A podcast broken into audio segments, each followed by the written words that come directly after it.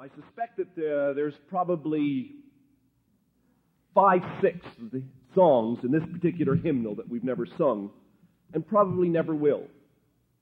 There are a few that we sing repeatedly. Our, our, our all time favorite, number one on the charts at Asbury. Every time it's announced, you hear little flickerings through the, through the, through the student body and the faculty. It's, it's number 62 you will remember is all hail the power of Jesus' name. I would like to challenge some subsequent song leader to have us sing not 62, but 52, the title of which is God of Concrete, God of Steel. I mean, doesn't that just grab you? Lord of piston and of wheel. God of pylon and of steam, God of girder and of beam, God of atom, God of mine, all the world of power is mine. You know that one, Craig? Okay. 52 is the number. It won't be an invitational hymn, but. Uh,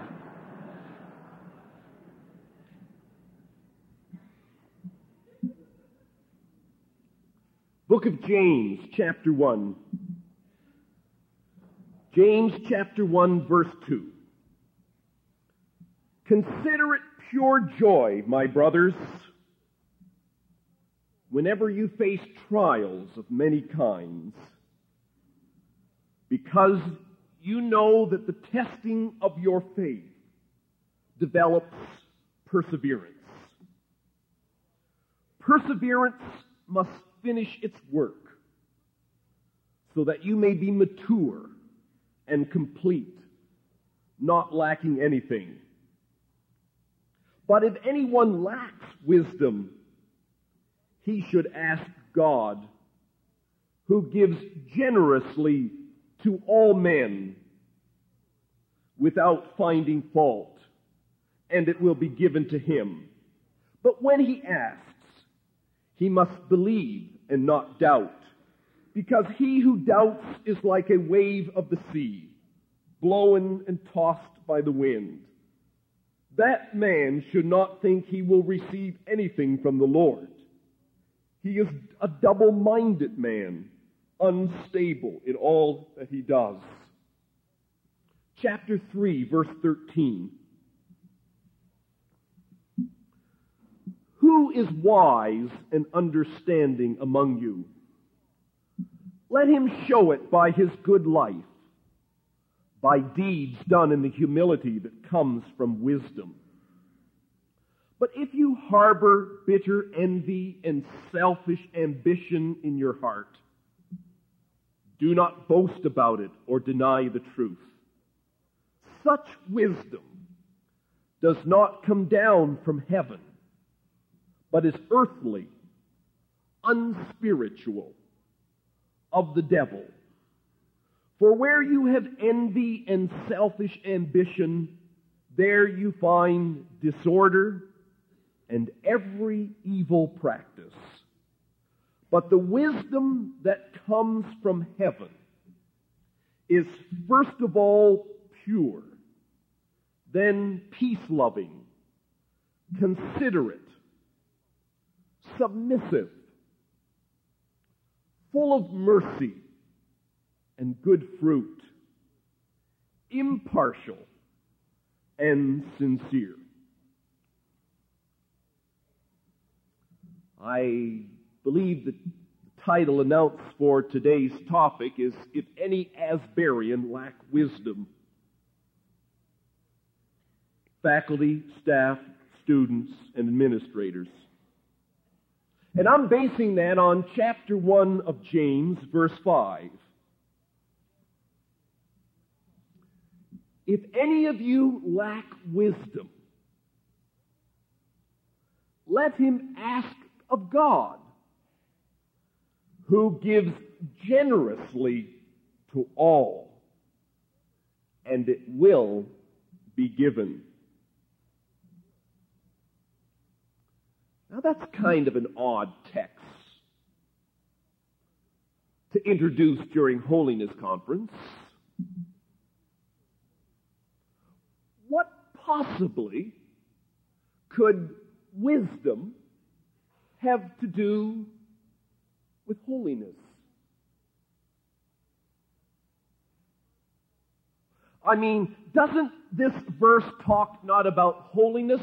Doesn't it talk more about guidance? I mean, Lord, what do you want me to do this summer? Am I to go overseas? Am I to stay here and earn a few shekels to come back next fall?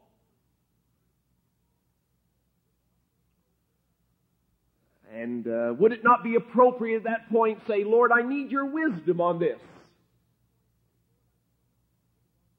I just, I just don't know which option I am supposed to pursue. That's a beautiful verse to use for that. If any person lacks wisdom, let him ask, just let him ask God and it shall be given fully and freely. But I want to suggest to you this morning that that verse has, is more than just a verse that speaks to the question of guidance and being directed by God about a certain course of action. It includes that, but I want to suggest to you it includes more than that. If I were to identify a key word in the writings of Paul, it would be one immediately. It would be the word faith. That's Paul's foundational word, faith. He never tires of using it. If I had to identify a key word from Paul, from John, of which he never tires using, it would be the word love.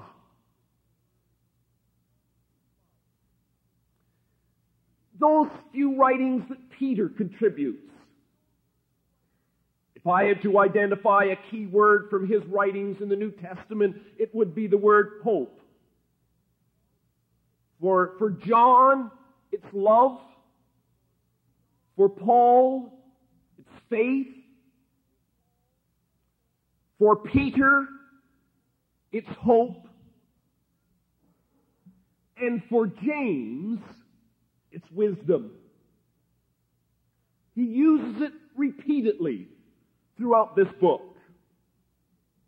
And I want to share with you this morning, very briefly, and we will honor the bell, six things that Paul that, that James says about this wisdom. And I think you will see before we are finished that it relates very, very closely to Holiness Conference. The first thing that James says about wisdom is that it is a gift. Let's make sure we have that clear. When James talks about wisdom, he is not talking about something that you and I can achieve. He is talking about something that you and I can only receive.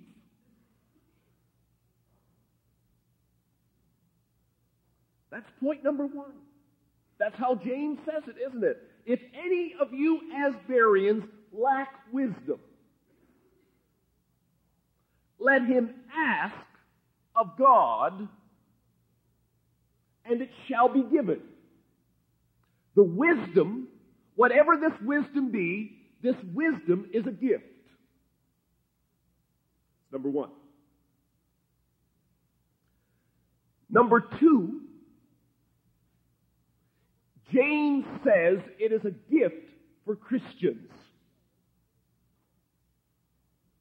This is not a gift for anybody. James is writing to people who have already received Christ as their personal Savior. When James says, if any of you, he is talking to the family of God. It's just, it's not just a gift, but it's a gift particularly for those who are converted and have been born again. If any of you Christians, if any of you twice born Christians lack wisdom, ask of God. And it shall be given. So, number one, it's a gift. Number two, it's a gift exclusively for believers, for Christians. Number three, I hope I don't lose you on this one. So I'll ask you just to tune in especially hard. I'm going to make one statement at the beginning, and uh, I might lose you on the basis of that statement. I wish I could get a better way to say it, and I can't. But let me make the statement and then let me explain it. It's a gift. It's a gift for Christians. Number three, James says, in my words, that this wisdom is a gift of God's grace and not a gift of God's sovereignty. Oh, I'm going to write my mama and tell her that. Now, let me repeat that. This wisdom is a gift of God's grace, not a gift of God's sovereignty. And, and if you can't spell the word sovereignty, S O V period will do. Now, what do I mean by that? Turn back with me, will you please, to 1 Corinthians chapter 12, where Paul talks about the gifts of the Spirit. It's not the only place that Paul talks about the gifts that the Holy Spirit gives to the members of his body, but it's probably the best known place where he talks about it. And what does Paul say about the gifts in 1 Corinthians 12? Well, let me suggest to you several things he says about in terms of generalizations. One thing that Paul says is that every genuine, spirit filled Christian will be given at least one gift. That's one thing he says. A second thing that Paul says about the gifts of the Spirit is that their purpose is for the building up of the body of Christ. My lack of your gift makes you necessary to me. And your lack of my gift makes me necessary to you. The purpose of the gifts is for building up relationships within the body of Christ. And isn't it interesting that one instrument that God has given to build up those relationships has become the instrument that's torn us apart? I mean, I've seen church split on the, over the issue of what God started for the purpose of bringing us together. Isn't that interesting? Isn't that ironic? That God meant this to produce unity. And it has produced civil war. But here's the third point that I want to say. And I quote some verses from 1, uh, from 1 Corinthians 12. The third point that Paul makes is that these gifts are sovereignly given by God as He chooses. One for you, one for you, and one for you.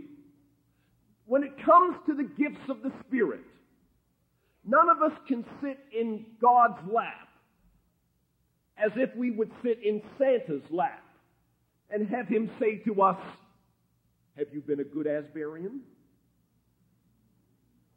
What would you like, what gift would you like Santa to bring you?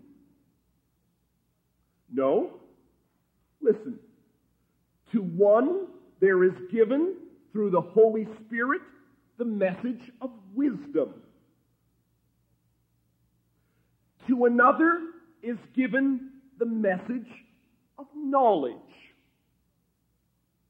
To another, faith. To another, gifts of healing. To another, miraculous powers. To another, prophecy. To another, the ability to distinguish between spirits. To another, the ability to speak in different kinds of tongues.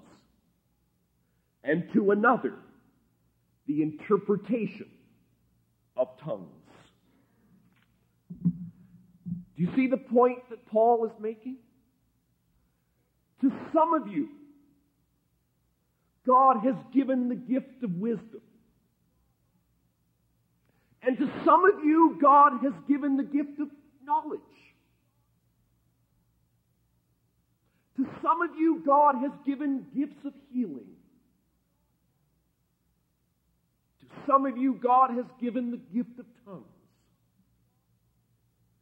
And to some of you, God has given the gift for the interpretation and the elucidation of those tongues.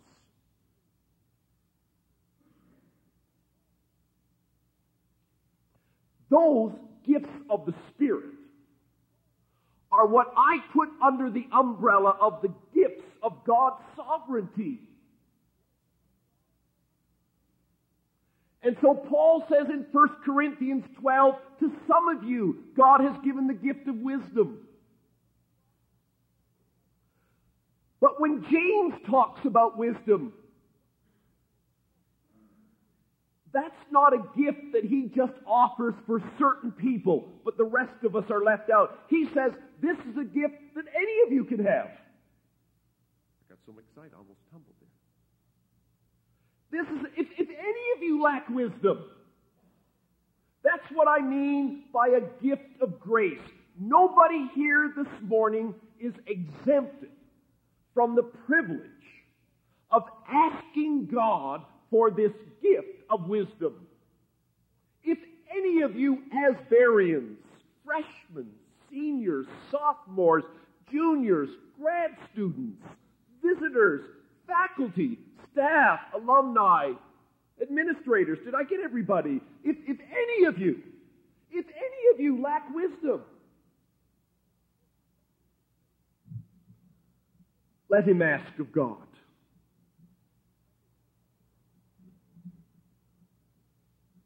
The fourth thing that James says about wisdom, this wisdom,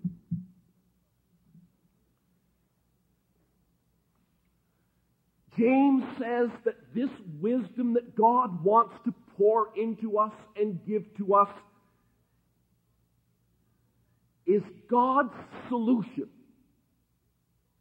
to many of the problems that you and I are going to bump into. Some problems over which we have no control. Other problems over which we do have control. And James says when you find yourself in this kind of a crisis, the only way you're going to survive is if you let God flood you with that wisdom that is from above. Now, what are these kinds of problems? For which wisdom from above is the solution and the antidote. How did I get in Thessalonians? James chapter 1 tells us two of those, and, and fortunately, they, they both begin with the letter T. Let's just pick on those two. Look at verse 2. Consider it pure joy, my brothers, whenever you face, what's the word? Trials.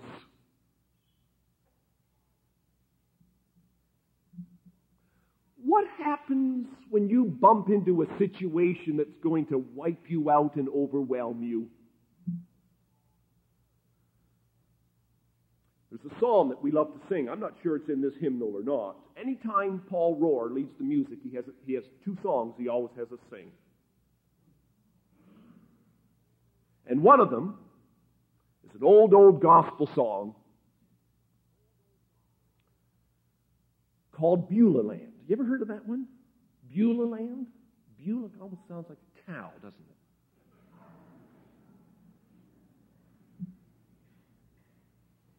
And it begins this way I'm living on the mountain underneath a cloudless sky. Hey, that's great, isn't it? Almost makes you feel like you're in Colorado. As opposed to Harlem.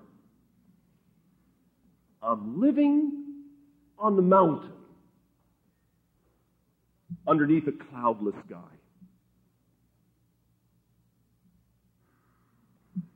Does that strike you as a little bit unrealistic? That living the Christian life is a perpetual mountaintop experience with not even one cloud in the sky to shut out the sun?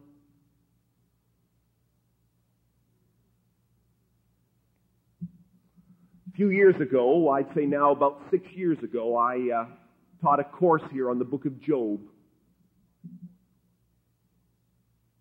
I'll never forget the final exam I gave to my students. I walked in the class, and it was just one question. I said, I want you to write on this for two hours. And I just wrote it on the board. I want you to construct an, an interview between Job and Pat Robertson. That Job is the celebrity of the day on the 700 Club, and I want you just to construct an interview between Job and Pat Robertson.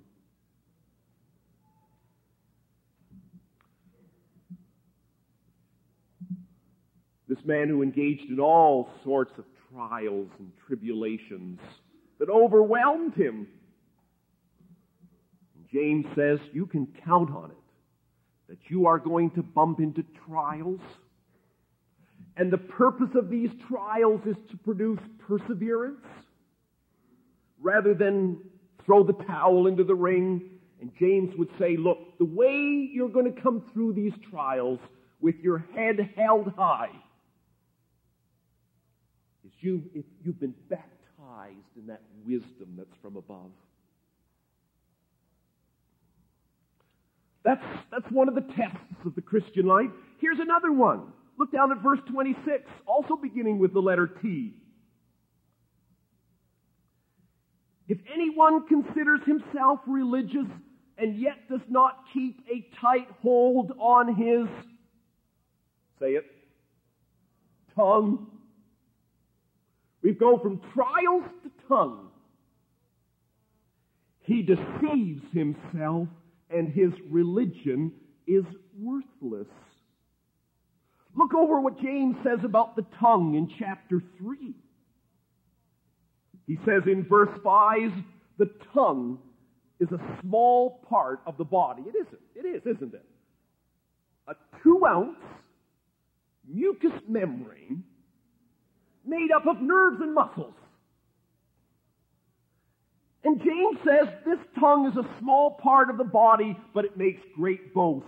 Consider what a great forest is set on fire by a small spark. The tongue also is a fire, a world of evil among the parts of the body. It corrupts the whole person, sets the whole course of his life on fire, and is itself set on fire by hell. Listen to verse 7. All kinds of animals, birds, reptiles, and creatures of the sea are being tamed and have been tamed by man, but no man can tame the tongue it is a restless evil full of deadly poison. We can tame falcons to land on our wrist. We can tame pigeons to carry messages. We can tame dogs to bring slippers. We can train killer whales to jump through loops. Uh, you know, you, you, you can tame and train Shamu. But, but the tongue is something else. You, you, can train crocodiles to, to roll over on their back so that you can rub their belly. But, but James says the tongue is a monster that no man can tame. That reminds me of an inscription I saw on a gravestone that went like this Beneath this stone, a lump of clay, lies Arabella Young, who on the 24th of May began to hold her tongue. Do you have to wait to death for the tongue to be controlled?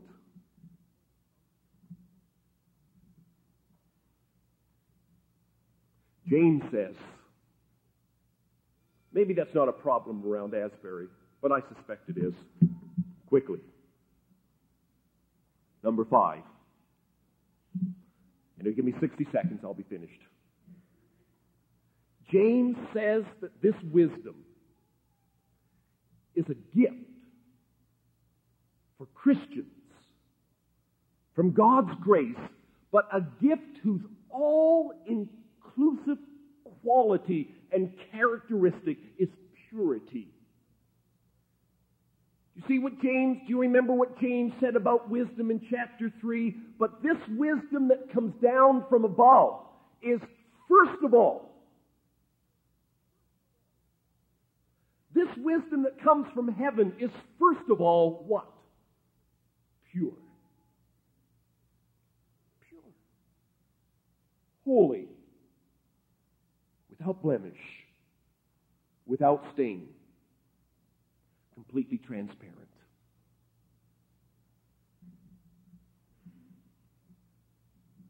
And would I cry out to God this morning I mean, a wisdom to get onto the dean's list is one thing. Or a wisdom to get accepted into Harvard is one thing after Asbury. But am I willing this morning to cry out to God for a wisdom whose overwhelming characteristic is that it is pure, that is holy? Do I want to be baptized in that this morning? And the last thing that James says to us about wisdom is that it is a gift that is receivable right here and now. It's not a deferred gift. James says if any Asburian lacks wisdom, this purifying wisdom let him ask of God, and it shall be given.